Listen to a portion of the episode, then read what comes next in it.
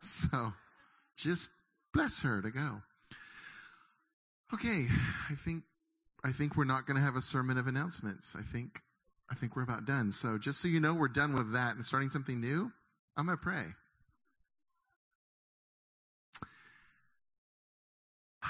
Thank you, Father. Thanks, thanks, thanks, Papa, that uh, your heart is towards us always. Always. There isn't a moment of any day that you are not thinking about us, loving on us, and 100% for us. And God, my prayer is that we would be more and more aware of that, more and more in touch with just how good you are.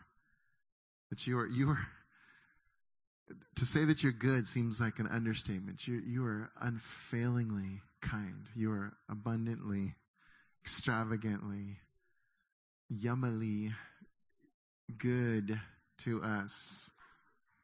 So you got to come up with new words. How else are you going to explain it?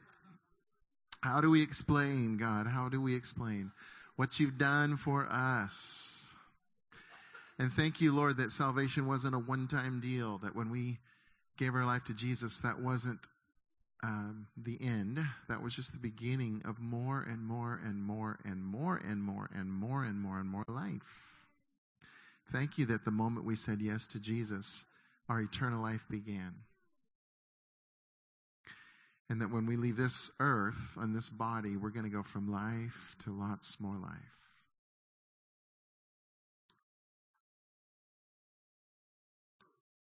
Just thinking of that verse in Second Corinthians, it just says the the momentary heartaches, the heaviness is, is nothing compared to the weight of the glory that's coming.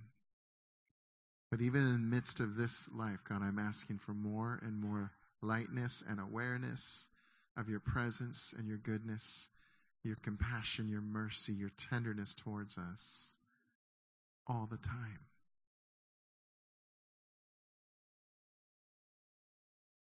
Hmm. In Jesus' name. We could just pray all night, huh? That would work.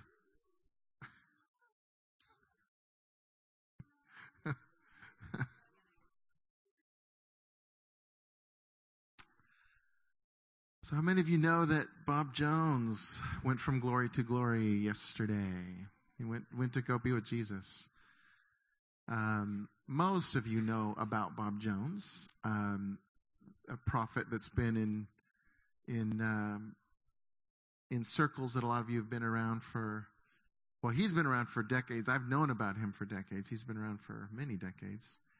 And uh, I just wanted to read this. This comes. This is actually from his um, website. It's this is not about his his graduation to glory yesterday. This is just what's on his website that says it explains a little bit more about him. It says, when only seven years old and walking on a dirt road in Arkansas, the archangel Gabriel appeared to Bob Jones on a white horse and blew a double silver trumpet in his face. How many would say that's kind would be an encounter with God? That that would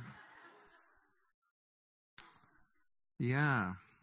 Um, he then this is he as in the angel Gabriel, then threw an old bullskin mantle at Bob's feet. When he's seven years old, a bull, an old bull skin mantle at Bob's feet. Although fearful at the time, he ran. That's pretty consistent with Scripture, right? I mean, when angels really show up in power, that people are afraid. The Next thing God has to say is, Fear not, right? Anyway, he ran. However, many years later, he returned to pick up that old mantle. Now, that's the goodness of God saying it's still here for you, which is that of a seer prophet.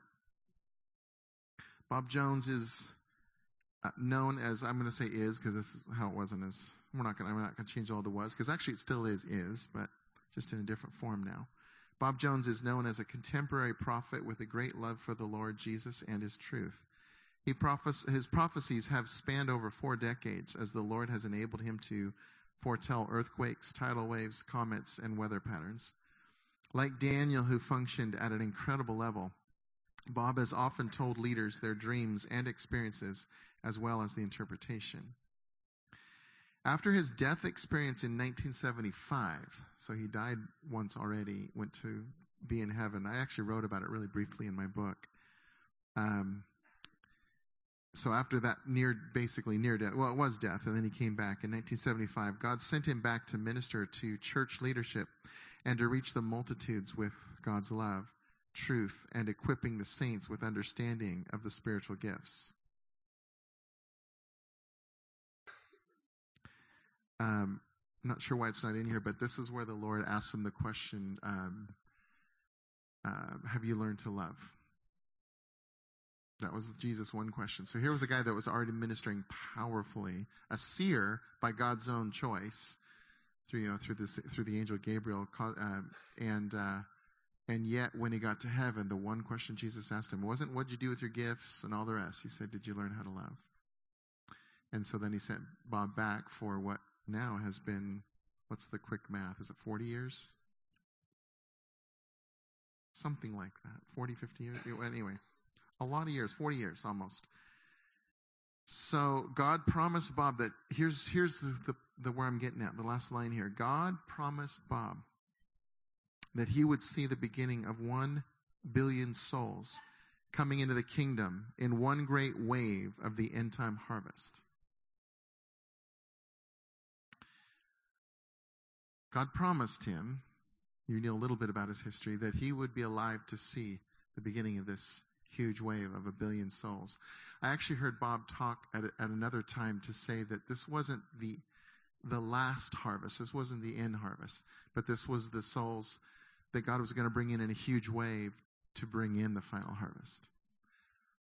So yesterday, when we were at this lunch, um, a lunch meeting with some leaders with Bill Johnson, and somebody asked him. They said, they said, uh, Bill, what do you think about 2014 and where do you see things and where, where, where are things now? And um, Bill says, well, Bob Jones just went to heaven and the Lord told him he'd be alive to see the beginning of the billion soul harvest. So that tells me where we are. And Suzanne and I, I mean, I just instantly, you know, start, I, I'm, I'm tearing up. She's just instantly bawling because it hit our hit our hit our spirits deep to the core. Um, it completely uh, validated what my spirit, what I've been trying to tell you for the last I don't know two or three months now or something, where I said we've we've sh- we've moved into a new place where before it was always about come on, hang on, we're almost there, something good's going to happen, it's going to happen. And I told you a couple months ago, I said, I can't point to any one thing, but in my knower, I know that everything has shifted and we're in that time. That's the, be- that's the best description I can give it. Um, but there's a knowing. I'm not like going, oh God, when, oh when. And, and so here you go. Um, Bob gets to cheer us on from heaven now, along with many souls, uh, many souls who've gone before us.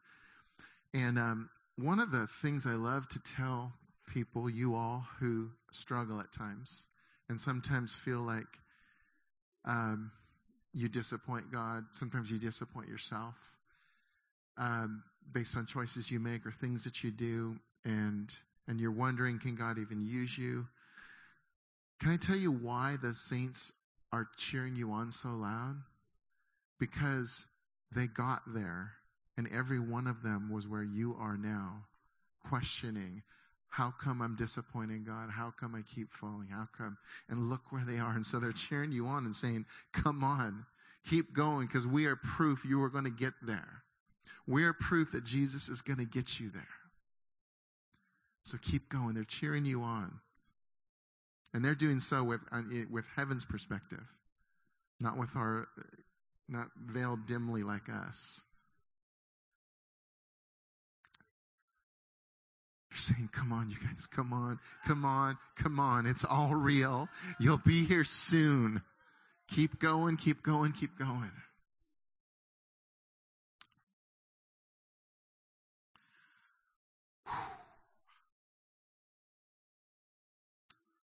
Okay. Can you get it? Who has a shofar? Get it out. Pull it out. Let's go. We're going to blow the shofar. Suzanne says, I think we need a shofar for that one. I'm like, yeah, then. So I don't know about you guys, but you know, you, there's, there has been a stirring, but it's, it's like, God, what are you doing? What are you doing now? And, and as Brent's been sharing, and, and it's true last night as, uh, as,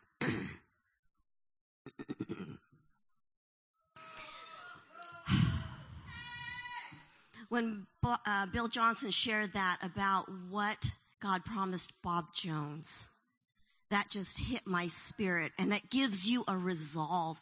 It put a resolve in my spirit. We are here for a reason. Because I don't know about you guys, but a billion is what? One with nine zeros?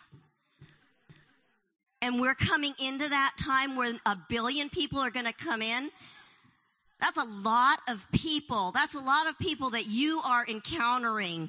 Any one of the people that you encounter on a daily basis or even fleetingly can be one of those billion. So that's why last week we talked about keeping your love on at all times. And what does that look like? Start working on that now. Start working on that now because as it's on, you're going to call in. You're going to be able to offer that person with the mohawk and the tattoos and whatever else that they have going. You're going to offer them that experience that they so need and they so desperately want. So yes, church, we are going to blow the shofar. We are going to say yes to the Lord. We're going to say, keep your promise to Bob Jones. Keep it. Keep it, God. Yes, Lord. We say yes. Yes, yes, yes. We are alive for a reason. Jesus is out there white, swiping his hand over you. Be encouraged. Be fueled. Be strengthened. Go for it. It is his time. It's his time. He's calling the shots. And we're just going to be ready for when that time comes for you to talk to that neighbor, to talk to your family member, whoever, because God's going to show up. He's going to back it up. And we are counting on him to do it. Yes, yes, yes!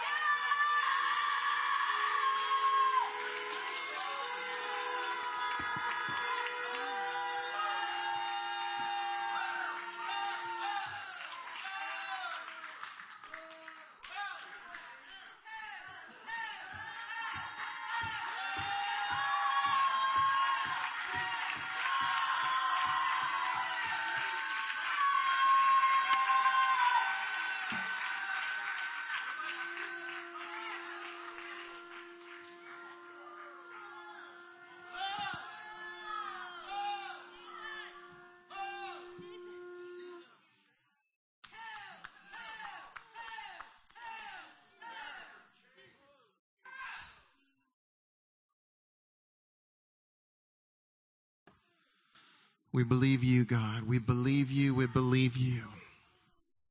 I was just looking at, at Bob's picture again and thinking of that, of that psalm, precious in the sight of the Lord is the death of one of his saints. And obviously the Lord knows it's not death. He knows it's life, but, but how precious. What would make it so precious? Again, you look at a man like Bob. Do you know how many opportunities he had to quit? Do you know how many people? Do you know how many people called him name? You know, called him awful things. Um, and there he is at the end. He was faithful. I did it, Lord. I did what you asked. You know, um, Bill Johnson said this the other day. I don't remember all the names he said named. He said, "How many of you, um, you know, have have heard of Bob Jones? You know, how many of you have heard of what were some of the others? Smith Wigglesworth. How many of you heard of Charles Finney? and John G. Lake. We can keep going, right? How many of you remember the names of their detractors, their critics? Give me one. See how that works? That, that history is kind to, to revival, to revivalists. Because in the end, the truth does remain. Long after people are gone who didn't know what to do with it. But our, our, our task is to keep saying yes to the Lord. Yes, yes, yes, yes to the call that's on your life. There's something for you to do that nobody else of those seven billion can do just like you. There's, there's a reason you're alive today in this time in history. You are not here by accident. You've got some things to do for the Lord. Now that's not huge pressure time. That's, but it is saying you got some yeses to go in your life. You got a bunch of yeses to say to Him through your life because He has things for you to do. Wow.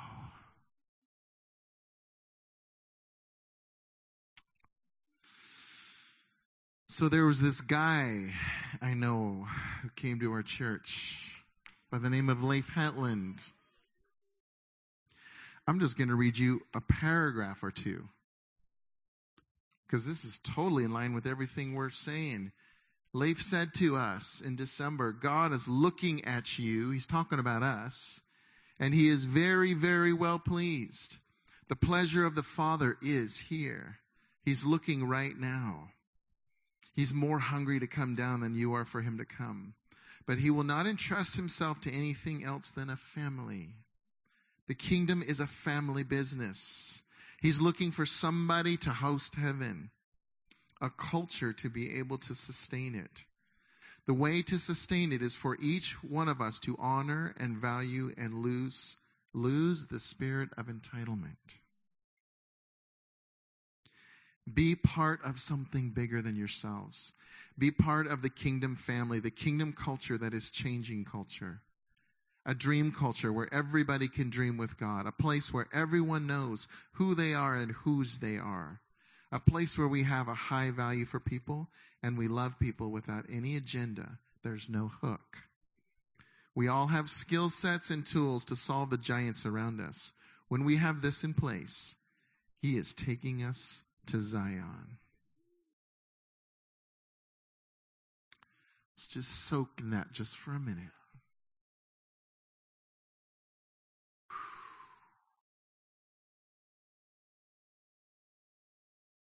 You're part of a kingdom culture that's much bigger than you. You are oh so important to the Father, and this thing is way bigger than you.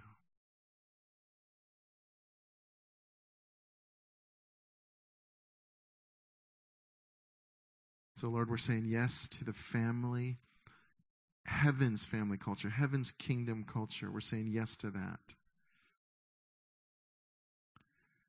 Yes to honoring each other. Yes to valuing each other.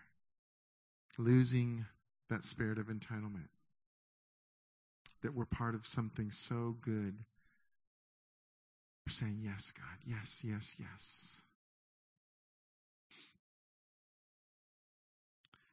Before that, there was a guy named Rich Oliver who came by. Actually, we just saw him last night. Gave him a big hug.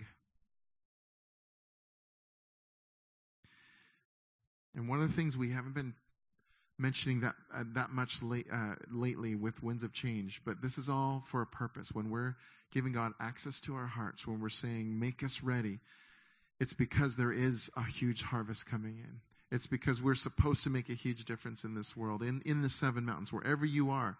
You don't have to stop everything you're doing, get ordained, and be a pastor. God doesn't need billions of pastors.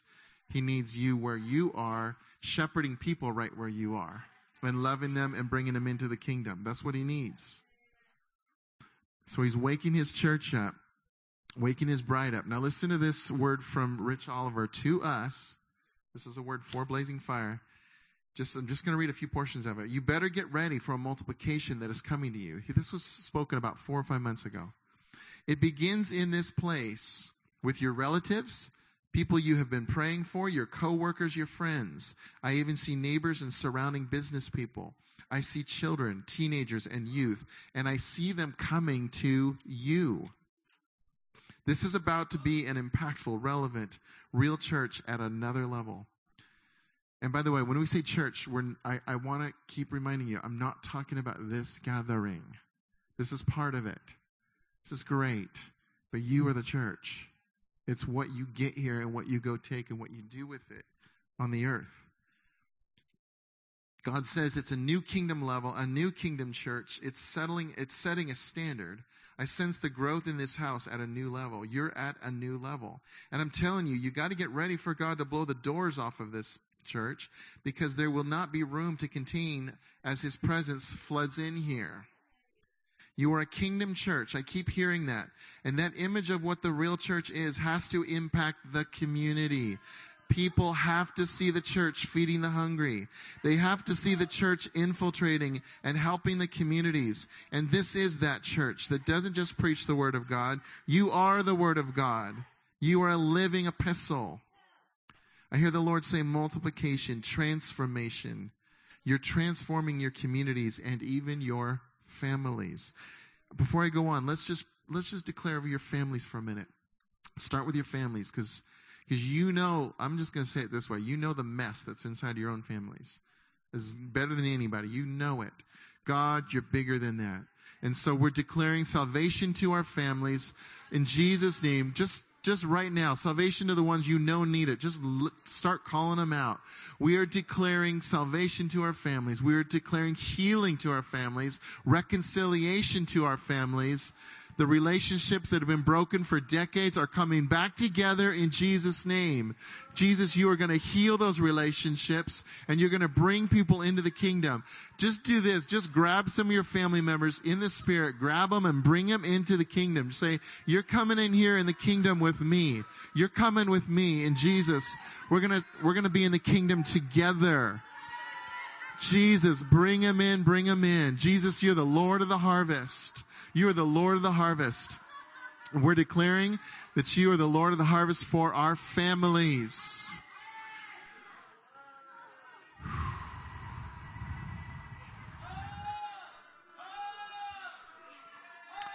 And we're going to keep going with our communities. Your community that you come from. Jesus, we are declaring salvation to our communities. We're declaring healing to our, to the society, healing to the government, healing at the at every level in our cities. We're declaring, God, that your kingdom come to every single person in our cities. And for me, for Pleasanton, California, we're saying, Lord, let your kingdom come. Let your will be done. And Father, thank you for releasing us, your bride, your church, to go and make a difference, to go and feed the hungry, to find the places where the kingdom needs to come, to find the places where we can where we can send a lightning bolt of your kingdom, love, and power. God, thank you that we've got the answers. Not because we're that brilliant, but because you are. And because you live in us. And you give us wisdom. Give us wisdom. Give us answers for the schools, whatever is needed, God. Crime, whatever is needed, God, give us answers. Give us answers, God, to be the solution. We, Christ in us is the solution.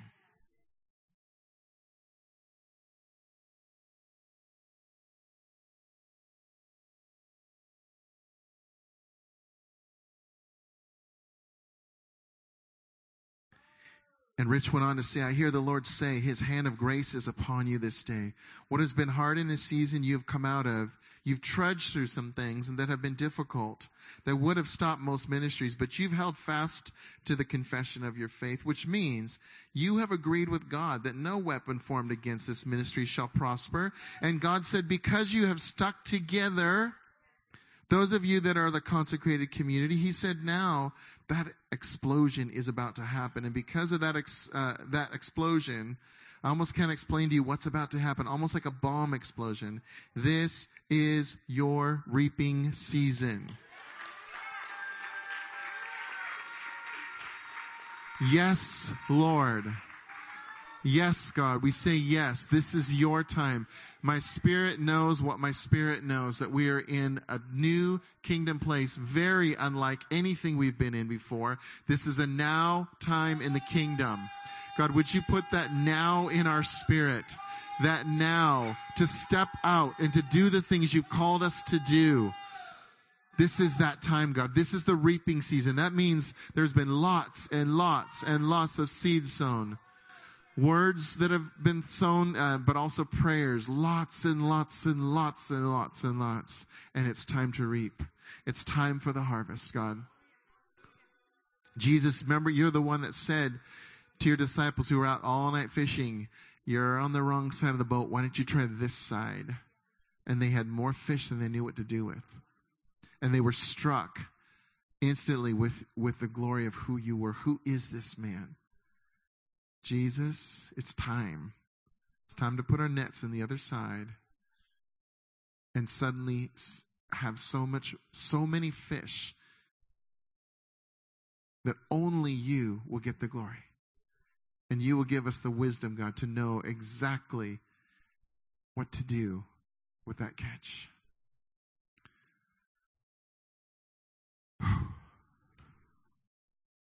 okay, then.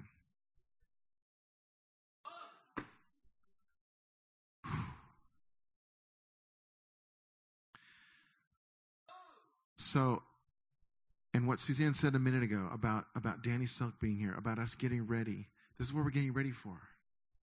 We're getting ready because, because those who don't know Jesus yet, they need to see a people who actually love each other with a deep love. Which doesn't mean we get along perfectly without any conflict. That's not what he said. He said, I want you to take my love, my deep love for you, even when you're in the midst of conflict. Doesn't change my love for you. And I want you to love with that same love. It's time for the church to see that. But that means we got to give him access to our hearts. So last week, Danny Silk. I love that you, where's Terry? I love, she said a lamb. There's a lamb up here. Isn't that awesome? We had several groups where I was asking people what this last week, okay, how were you impacted, impacted by Danny? That every one of you, if you were here, you know there was points where you were like in the middle of you know laughing where you were crying. You're like, oh crud, that just went right in, and I got I got to give Lord access to that place. He had some amazing insight. It is is it on podcast yet? If not, it will very soon be on our website, all free. So uh, blazingfire.org. But this was one of the things that he said: there are no victims in the kingdom of God. Actually, you know what? Personally, one of the ones that hit me the most, which is right in line with this, he said, anytime you're involved in a disrespectful conversation, it's because you chose to be. What? That's one of those where you go, that's not true. Dang it, it is true. Because we get to create our own culture of, of respect around us by, by, by what we allow. Now, there's a lot packed in that. What we decided as, as elders is that we were going to take a few weeks to unpack some of this. There was so much in there. Um, I'm going to, I'm going to pretty quickly just go through a little bit about this no victim thing. Uh, the Holy Spirit's the one that's going to have to convince you that it's true, but uh, I want to show you a few things, and then and then you're going to get to hear a testimony of someone who has lived this out. So here's, here's a verse, Isaiah 41:10, don't be afraid. This is God saying to you, don't be afraid. For I am with you. Don't be discouraged, for I'm your God. I will strengthen you. I will help you. I will hold you up with my victorious right hand. Now we love verses like that. You know why? Because our spirit knows it's true. Honestly, our spirit knows it's true. It's like, Oh, yeah, tell me that again. That's right. That's life. That's so good. I need that. I need that. I need that. But you know what? With our soul, this verse looks more like this. This is the exact same verse, Isaiah, Isaiah 41:10. Fear not, for I am with you. Be not dismayed, for I am your God. And you're looking at these storms, these massive waves in front of you, and you're going, I want to believe that's true. I think I believe it's true, but it doesn't feel very true looking at this. Now I'm telling you, that's our perception. This is not reality. Just so you know, this is our perception. See, God's trying to take us above it all to see, He wants to take us above the clouds where the sun is always shining. He says, let's look at it from my perspective. I mean, you know how dinky this would be from God's perspective? Dinky. I Haven't used that word in a while. So, this is what it looks like, which in relationships looks kind of like this. Do you remember this one? Oh, yeah. David and Goliath. That's right. There's that story too. See, David, all the circumstances stunk. They were awful. But David was a, chose to be a powerful person in that moment. He was not a victim. There, most of the other people with David, they were victims. We can't do anything. We give up. You win. You're scary. And, uh, and David's like, come on. Remember, remember too, David had a promise he was going to be king. Big, that's a big deal. Um, God said, I'm going to be king. I'm not king yet. Let's go. Let's go a couple rounds. Uh, so he takes him on. But this is what it looks like. This is what it feels like. I'm just saying it, it's one thing to say, don't be a victim. And you're like, that's right. There's no victims in the kingdom.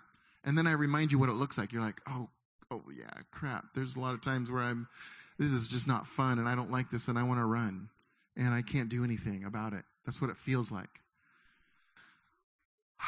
But remember, I can do all things through Christ who strengthens me. Would you say that with me? I can do all things through Christ who strengthens me. And I love that that's the picture because that's what we feel like, isn't it?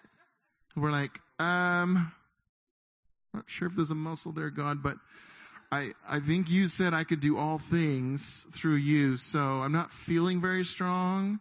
And he says, that's right. That's the point. Remember Paul, when I am weak, then I am strong. That's the point. It's not,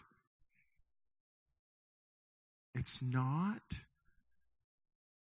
it's not you being big and bad for Jesus. It's about Him doing everything He said He would through you. Right? Right. So you're saying, what if you say, well, God, I just feel like an ant? What if you just say that? I just, I'm, I'm insignificant. I feel like an ant. What can I do? This would be his response. You ready for this? Woohoo! Right? Ants carry many more times their weight. Ants are studs and studettes. See, we're, I guess what I'm trying to tell you is you are flat out of excuses of why, of why you can't. You just are. Let that ant tell you, you are out of excuses. So I want to talk about, really quickly, a vic- being a victim versus being powerful. Now, this is from Danny Silk's book. If you have not gotten it yet, what are you waiting for? It's called Keep Your Love On. It's the best relationship book I've read in decades. It's a short read, it's a quick read, it's phenomenal. It gives you tools, it's practical. So in in I think it's the first or second chapter, he talks about the difference between being a victim versus powerful. And he explains powerful is not what the world calls powerful. It's not someone who mows you over and manipulates you and makes you feel like a worm. That's not powerful. That's actually a different form of weak. Um, the way, and Danny explains that all in his book. That's someone who feels like they have to do those things in order to control you. But powerful people don't control other people. Hey, that might even be on the slide somewhere. So let's look at the victim side just for a minute. And I'm going to go through this quickly. This is, um, I just have to. So a victim is, uh, a, a victim is looking for a rescuer. I'm looking for a rescuer to make me feel safe and happy. See, because I don't feel like I have the ability or have it in me. So I need someone else. Who can I get who's going to make me feel safe and happy? That's, I'm going to spend a lot, a lot of my energy doing that. Another thing about the victim the circumstances and, and others dictate my happiness. So let me, let me stop and say this. This is not a time like, this is not a whipping post, you know, and dang, how much of a victim are you? Let's see hands, okay? That's not what we're doing here. What we are saying is that all of us can fall into this at times. Um, I consider myself, for the most part, the way Danny describes it, for the most part, a powerful person. Can I slip into the victim role? Yeah, I can. Sometimes quicker than I even knew what happened. Uh, so this is not about labeling people. Which one are you? This is about giving you some really good guidelines and saying, if these things happen to hap- happen to come up a lot in your life, there's some places that you need to give the Lord access to in your heart so that this isn't the way you live anymore. Okay? So here's another one for a victim. I'll act miserable so you will help me. Now, before you get mad at me, this is in Danny Silk's book. And you know he said worse last week. Um, I'm going to act miserable so that you'll help me. And that's just one way that a victim person feels like they're a victim, uh, that's only one of the ways they can try to manipulate people. See, manipulation isn't always about being the dominating, I'm going to push you into the ground. You can manipulate in a lot of different ways. You can sit in a corner and whine until somebody, you know, helps you. There's different ways to do it. Um, I have no control of my life or my choices. Which leads you to say things like, I can't, I have to, and I'll try. I, I can't, I can't get out of this pit I'm in. And we say, well, have you tried? I already tried that. I can't um, uh, or I have to. I, I, like you have no control. Well, at first I have to do this, and then I have, then they're making me do that, and then I have to do this. So that that's just the verbalization of you feeling like you have no power, but that's actually not the truth. So let's look at powerful people. And can I just tell you, let's, let's bring Jesus into this right here, okay? Because he died for your freedom. And it's your freedom to, to love well. It's your freedom to actually manage yourself well. It's your freedom. Um, he, he makes you a powerful person, um, never to manipulate, but a powerful person to be able to live uh, a fulfilling, wholehearted life the way He designed you to. And this is some of what it looks like. A powerful person, they know who they are, and life flows out to others. It doesn't mean you can't receive from other people. Powerful people can give and receive prayer, absolutely. And, and let me go back to the victim really quick. I, and nowhere in here are we saying that that if you have really hard things, you can't feel things like feel anger, frustration, sadness, or that you can't reach out for help. So I'm not. That's not what we're trying to say. What we're saying is a pattern where you're continue looking for everybody else to fix you rather than you knowing who you are because the Lord tells you who you are and changing from the inside out and becoming this person who knows who you are and begins to be a life flow to others. That's what Jesus has in store for you. There's six or seven more billion people who need that out in the world, who need us to be that. All right? Hope this is making sense. Another one is powerful person knows their job is, is to control themselves, not others. Danny says it this way. He says, on a good day, I can manage myself. On a good day. So uh, that's going to save you a lot of frustration too when you finally realize it's not your job to control other people, and actually and actually um, live your life in a way that is true to who He says you are. You're going to be a much happier camper, and actually your life is going to be far more fruitful, and you'll actually be begin to influence people more because now you're not telling them what to do, you're just living the life in front of them that they want. True. And they start coming to you and saying, Could you help me get there? And you're like, Yeah, let me tell you about this guy, Jesus. And let me show you what he can do for you because he's done it for me. See how it works? Powerful person uh, creates the environment in which they want to live, a safe place to know and be known intimately. Again, this is all in his book, so um, you can read all about this, but you, what you want, if you're feeling out of control and like, and like disaster follows you everywhere, some of that's what, what you're putting out. I'm not, I'm not accusing anybody. I'm not trying to make anybody, you know, again, I'm not pointing any fingers, I'm, but I am saying when you see patterns over and over and over again, you got to start looking at your own heart and saying, How am I contributing to this? What part do I have in this? You know, why do I st- find myself feeling like a victim or whatever it is? Okay, here's another one. A powerful person chooses to love no matter what the other person says or does. That's huge. How did Jesus how did Jesus keep his love on? I'll tell you how he kept his love on. Because he knew his daddy said, You're my boy. This is my beloved son. This is the one I love. And Jesus keeps looking at him and going, I'm the one you love. I'm your boy. I can love you no matter what you do, no matter what you say, no matter no matter what. I will love you. Cuz I'm your son, I'm your boy. This is you're my you're my father. I got all the love I need. So I can love you. I can love you and keep my love on. That's how it works. Okay? It has to come this way to go this way. And and um which means if your tapes are really bad about what you think God's saying to you, that's the first thing you need to fix. Well, Holy Spirit needs to, but you need to you need to ask Him to. So, um, it's this great book I know. It's called "Daddy, You Love Me." Kind of poured my life into it. Actually, my life was spent, and then I wrote about it. So I, I, I'm just telling you, there are places. Get something that's going to help you encounter God this way, especially as Papa.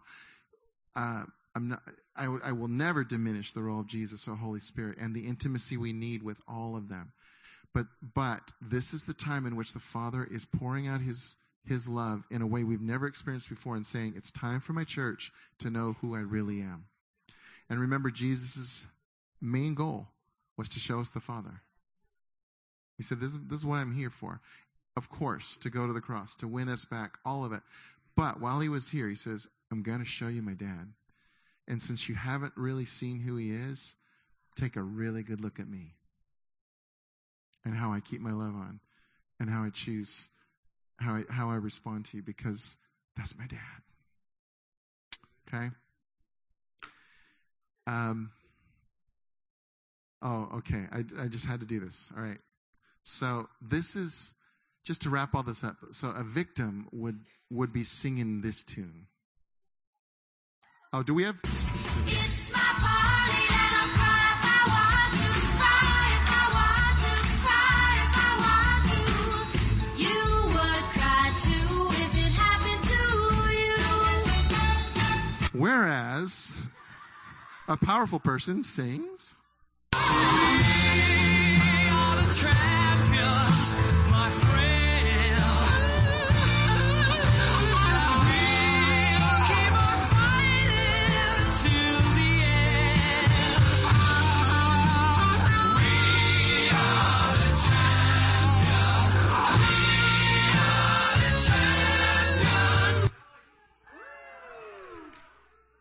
And here it is in the scriptures, in case you think I'm making this up, but thanks be to God who gives us the victory through our Lord Jesus Christ.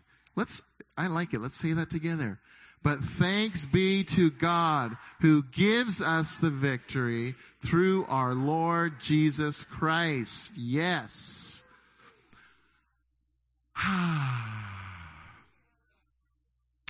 so this is, I'm almost done here. This is, Danny says, a victim will continue to recreate their victimized reality as long as they refuse to repent from it and pursue being powerful.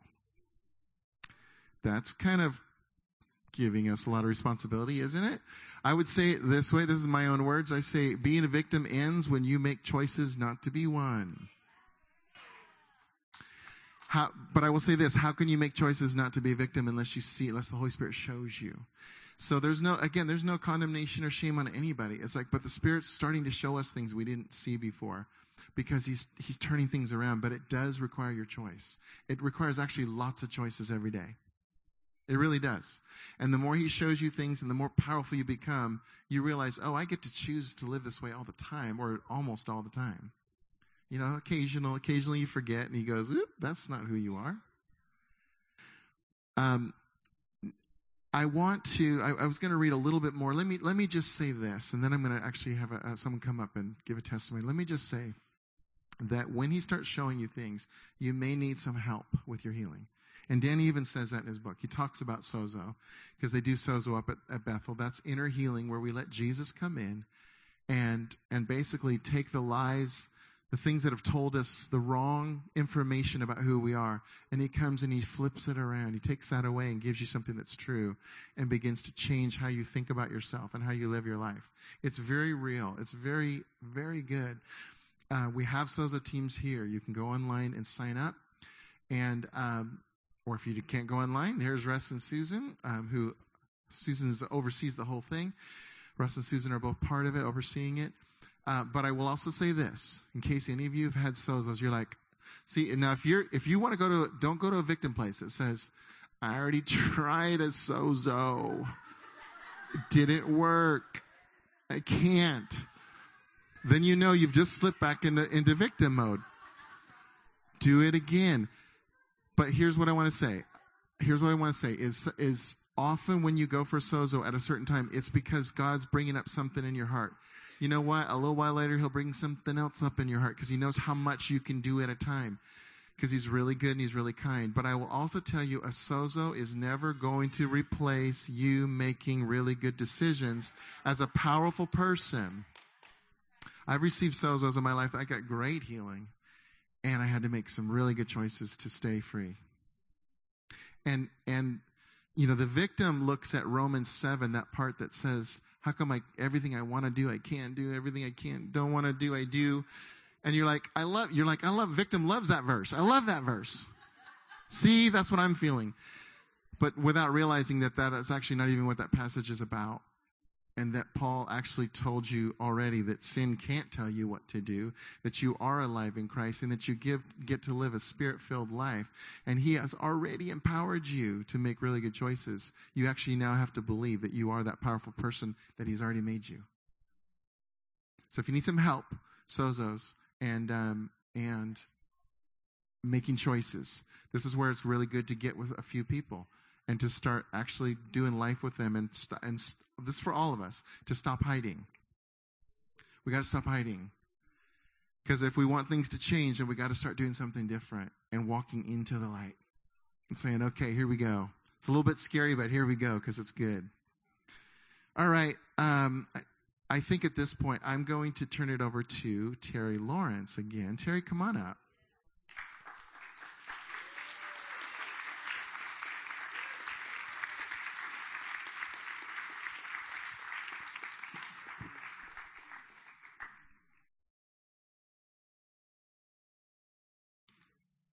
So the reason why I asked Terry up here, yeah, you have a podium you can hold on to up here. Okay. So um, she feels things in the spirit in case you hadn't couldn't tell. So if you're wondering why she's doing that, it's probably because angels are pushing her around a little and stuff like that. Um, but I asked her to share because um, she has gone through some tough things in life. And, and you need to know this about her life as you hear the story. She is out making a huge difference in the kingdom in San Francisco, especially with some of the hotels, the places where very low income people who are without hope, she's going in and bringing them hope. You need to know that in order for this story to make even more of an impact on you, that she did not remain a victim. So, yay, God. Um, let me start at the beginning. So, um, I was born into a really big family, number 10 of 10. It was a litter. and it was pretty much survival of the fittest. There was some love there. I won't, we, we didn't know we had, you know, that we were loved, but it was very um, dysfunctional love. And, but we were doing the best we could. So, um, later on, I found out that when I was an adult and already started getting emotionally healed, that my mo- my mother had aborted five children. So there should have been 15, and she'd actually tried to abort me using herbs. But it didn't work on me. And when I heard that, it was I was in my 40s, I thought, wow, you wanted me here. That is really cool. So that kind of helped put a difficult time of my life into a better perspective. So, um, childhood was wild and woolly. Um, my job in the family was to make everybody happy. I didn't know who I was, didn't know why I was here. Definitely a victim. and no longer a victim. And I'm not telling you any of this so you feel sorry for me. I would like you to rejoice with me at what Jesus has done in my life to turn it all around. Because it's like, wow, that is so not me any, anymore. Yay, God. So, um, having been raised in a family like that, I had no clue about what to look for when it came time to be married. And I was, although I was a believer, I came to, to Lord when I was about 12. It was not a real tight relationship, not like now. I thought of God as God. I didn't know him as kind, wonderful, loving, grace filled, amazing God, my daddy and my beloved and everything. Um, I didn't really experience living and moving and having my being in Him. And uh, so when it came time, to get married, the only criteria my family modeled for me um, and failed several times was make sure they're a Christian. Um, my mom was divorced. My oldest sister had been divorced and remarried. Another sister is on her sixth husband, and he she picked the right one finally. Yay, God! He's just darling. He's not a big hunk, you know, and not really handsome like a movie star like all of our other husbands were. This guy is like a total nerd, but he's just the sweetest guy in the world. He's a lot like Jesus, you know, as far as like Jesus wasn't a nerd, but just being. Just being kind and gentle and thoughtful and a servant and just laying down his life for his wife and other people and not in a victim way, but in a powerful way. So, um, but I picked my husband before she met, she met this guy, so I didn't have the role model. Anyway, so I had a really horrible marriage because uh, um, I made the wrong choice. And um, my husband was very wounded and hurting person too. And he, um, our whole marriage, we were married a little over 14 years. He was physically abusive. He almost killed me a couple times. Um, he was verbally abusive. He was really, really, really controlling. Um, I, I couldn't think what I wanted to think. I couldn't do what I wanted to do. I mean, he wouldn't like outright say, you can't do that. He would just be real manipulative. And he would, um, you know, shame me if I had friends and didn't spend time with him all the time. But when we spent time together, it was really miserable because it was just not healthy or loving. And uh, we were married. Um, I was. I would pray, God, I can't take this anymore. You have to get me out of it because I didn't believe in divorce. I don't think that's God's plan. And at that time, the body of Christ wasn't really in tune with the plight of women who are were in my situation. It's way better now. And there was a real stigma if you had a um, an issue. It was would have been all my fault that I was getting beat up. But it's not that way anymore, thank God. so um, we finally got divorced, and um, it- he asked for a divorce. That was an answer to prayer, and I don't want to be flippant about it, but that's probably why I'm alive today. And um, I'd been so shut down. It took many years for me to start feeling my feelings again, and it was like going through a dark tunnel for a long time. And I could see the light at the tunnel, but eventually what was revealed to me was the light wasn't at the end of the tunnel. The light was with me in the tunnel. And Jesus was walking with me every, every step of the way. And when I got that realization, it just started changing everything. I realized that I was trying to keep from feeling the pain and dealing with a huge painful past. So I had lost my joy. Because if you don't feel the pain and go through it, you, you don't feel the joy either. And so, little by little, step by step, just like our Father promises, He opened the path, and the light got brighter, and the light got brighter.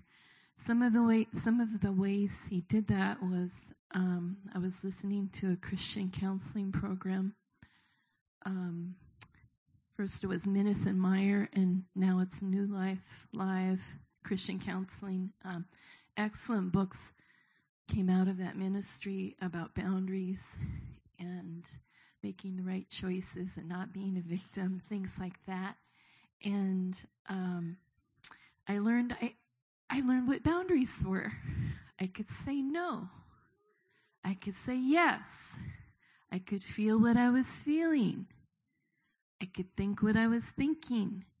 And if somebody told me, no, you're not thinking that or feeling that, I would say, yes, I am.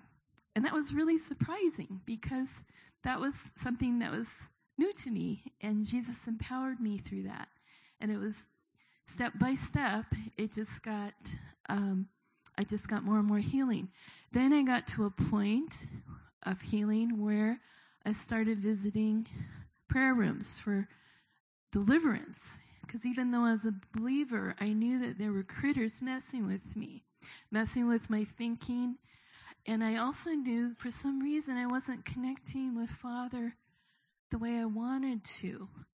And there was obstructions, there were hindrances. So I went to prayer room, not specifically asking for deliverance, but deliverance occurred on many occasions. And uh, sometimes it wasn't like uh, deliverance, but it was just clarity and hearing truth from from God about me and about what was going on. I I did workbooks, anger workbooks, Christian 12 step. One of my pastors asked me to lead a Christian 12 step, a co- which basically is a codependency recovery group. Now, I had no clue even what codependency was, but Father used it in my healing. And um, most of the people that attended knew more about it than I did, but Father got me in this situation to, to bring about healing. He had me take a Theophostics, which is kind of like Sozo course. And I was, I volunteered to be a guinea pig. I got some deliverance in front of the group as I was taken through Theophostics. I've done Theophostic prayers with other people. I've done Theophostics, just Jesus and I, and, and received healing and deliverance. And it's just been really, really amazing. I could never have anticipated any of this. It's just Father, kind, loving arms around me, step by step, walking me through it. And it's, it's been totally, amazingly beautiful. So for the last, um, I think it was about 10 years ago, I started coming to Blazing Fire, maybe just a few times a year. But we all know how Brent and Suzanne are and how positive and giving declarations and speaking the truth of who we are to us. And then Brent's book comes out. So I'd heard about like, and I'd actually even experienced it like somebody speaking in my present, but it was cast into the future. And it, I'd heard, okay, so you have this word now, but it's obviously not true right now in this natural. But then as you progress in your life, you run into it. The prophecy was, the declaration is put out in front, and then we run into it. And at the time I first started hearing this, it sounded kind of maybe, um, well, it turned out to be a lot more fun than it sounds. So, and just in that context, I want to tell you about something really cool that's happening right now in it, for all of us in this region. And um, it is about kind of what Brent was talking about um, and what um, Bob Jones' prophecy is talking about, which is I was um, a couple weekends ago, the Lord asked me to stay at home and spend time, a lot of time with Him. So I stayed home for four days and I listened listened to the Bethel conference on the web, and I listened to the Global Awakening conference on the web, and spent wonderful, wonderful time with the Lord. It was beautiful, and um, so all day Saturday, I don't know how many hours, but Sunday morning I woke up and I was a little depressed, and I couldn't figure out why, but I just kept doing what Father wanted me to do, which was listen to um, the conferences. And then we spent all day Monday together, and then Tuesday. And then Wednesday, I was driving to work. And he's really taught me how to really, really love traffic because we have such nice time together when I get stuck in traffic. And um, I used to not like traffic. And last week when Danny Silk was talking about your circles of of love and how uh, Al Qaeda was out here. Well, for me, it's people that are trying to kill me when I'm driving to work. They're they're out here with Al Qaeda, and so so um, it's really been cool this week how I've just been okay. I gotta keep the love on. Gonna keep the love on, and he's really helped me keep the love on. Like maybe just one time I I blew it, but you know he always brings us back to the center, which is him. So anyway, to backtrack a little, so uh, um, a few weeks ago when I was driving to work after I spent all those days with Father, um, I was thinking, Father, you know, I don't really feel closer to you. We have spent so much time together, but I really don't feel closer to you at this moment.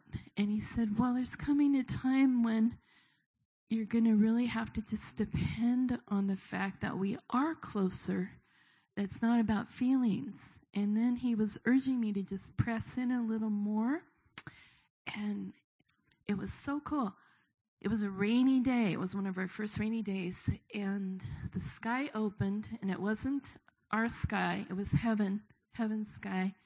The colors of the sky, the blue, kind of blue and green, and there was some beautiful pinks and, and the light. It was not from earth, it was from heaven.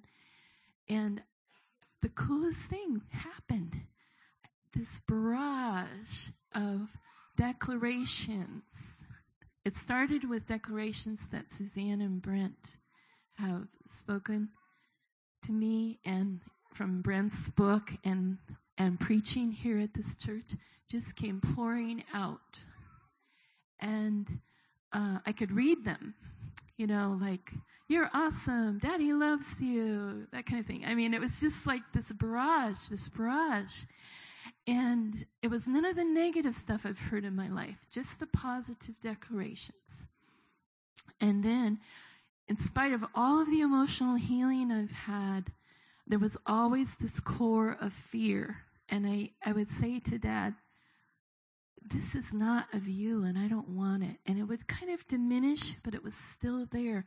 But after those declarations poured out in me, that fear is not there anymore. It's like gone. And I've, yay God. And I've tested it. And it's like it's gotten replaced with just shalom and joy. And it's really, really, it's really uh, different to feel this way um, because I've carried that fear probably from the womb when I was almost murdered, and um, and now it's gone. And that's um, this is for all of you. It's for this whole region. It may even be be be for like the whole nation. I imagine it would be because it's God's heart, but I can only speak for what I've seen here. Um, Last summer, there was a guy named Baxter Kruger.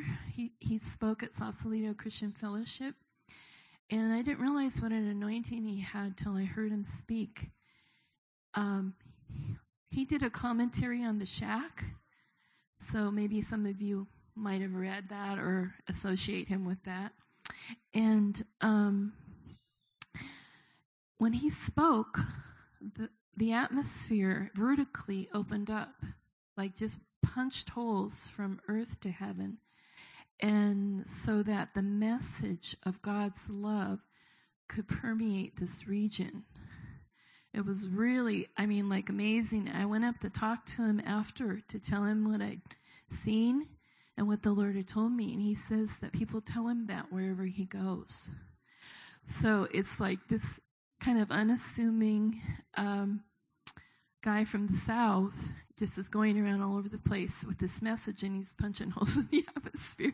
It's really exciting. And then when Paul Young was here, uh, when he was speaking, I saw it going horizontally out into the region, you know, and then now all of those, um, it's, I'm not sure all of that's involved, but now those declarations of who we are and Father's love, not just for us, but for the whole region, for the lost as well as those who are not lost, us, yay, um, is being poured out. And we can tap into that. And, and he wants us to really believe it and walk in that truth. And so, um, that's what we need to do, gang. You know, get healed, get open, and receive and believe who you really are because of Jesus.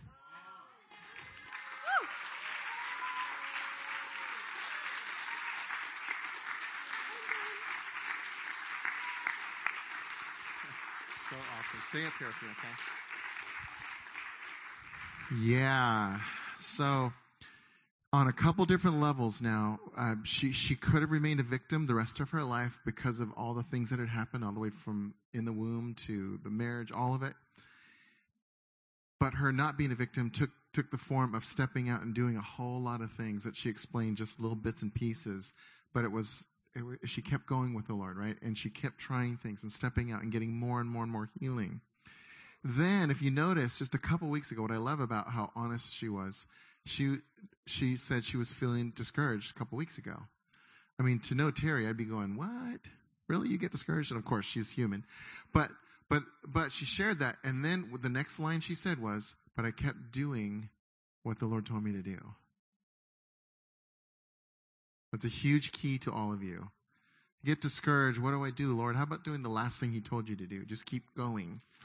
And you pressed in. And um, anyway, I, I love you, Terry. You're so awesome.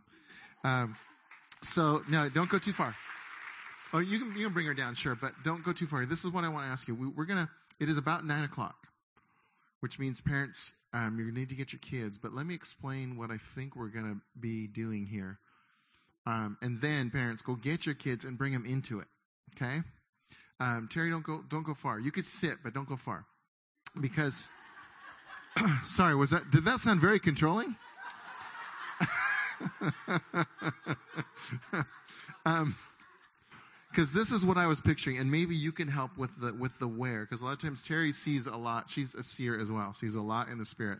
So maybe you know the right place on the carpet to do this. But I was I was, or at least I think it's on the carpet. Maybe it's somewhere else in the room. But um, what this is what I wanted you to do. There, tonight we were talking about not being a victim and choosing to be powerful, the way Jesus defines that, right, with His power. And and um, and so I, I was when I was actually we were in the car talking about this. That suddenly the Lord gave me a picture, and I saw it happening, where you were you were going through an archway. That's it's an archway in the spirit, except that we're creating it, and I, I want to do that with Terry. And so, are you are you getting this yet? So, at some point, somewhere, we're going to have an archway for you to come through, and I'm even going to put some tape on it so that you know that which line you're crossing. Okay, and um, because you're going to go from one side saying, um, I'm not a victim, and you're going to come through on the other side and saying, I'm powerful. Just, Just repeat this with me. I'm not a victim. I'm powerful. So you do not have to come through this. I don't know why you wouldn't want to, but I'm not a controlling person. I won't make you. I believe for some of you, I'm just going to be really honest. For some of you, you would do it in obedience, you know, in faith, wouldn't feel a whole lot. And that does not mean that something dramatic didn't just happen right there. Some of you are going to feel it and know it, that that was extremely significant. And this is what I saw too. Russ and Susan and Suzanne, because those are the three other elders that are here tonight. And especially with what they were declaring tonight and Suzanne declaring. But I saw them as you were coming through, drawing you out the other side, like kind of, I don't know if you'll take turns or I'll do it or what, I don't know. Um, but, but you are the one that's going to take responsibility for your own self of, I, um, I'm not a victim. You're going to say that out loud, however you want to on this side, because you have to take ownership for this. Does that make sense? You got to, you got to, this has to be your decision. I'm not a victim. I'm powerful. Now, whatever they else they do, that's up to them. You know, they may just be pulling you through. They may say something. I don't know. And we're agreeing, and I know, I, I, I actually know this, the authority that we carry, that, that something's shifting in the spirit, and you, you are going to know in a way you didn't before the authority that you have to make really good choices, you and Jesus together. Like something's going to shift especially in some areas of your life where you're, you've been feeling weak, helpless, like I can't get out of this, whatever it is, Jesus is going to start showing you some things you did not see before about who you really are, about how powerful He really has made you. See, this isn't about us being powerful for Him. This isn't like, well, if I go through this tunnel, then I can never sin again because, because now I can't. I'm powerful. I'm telling you that as you come through, something's happening in the spirit where you're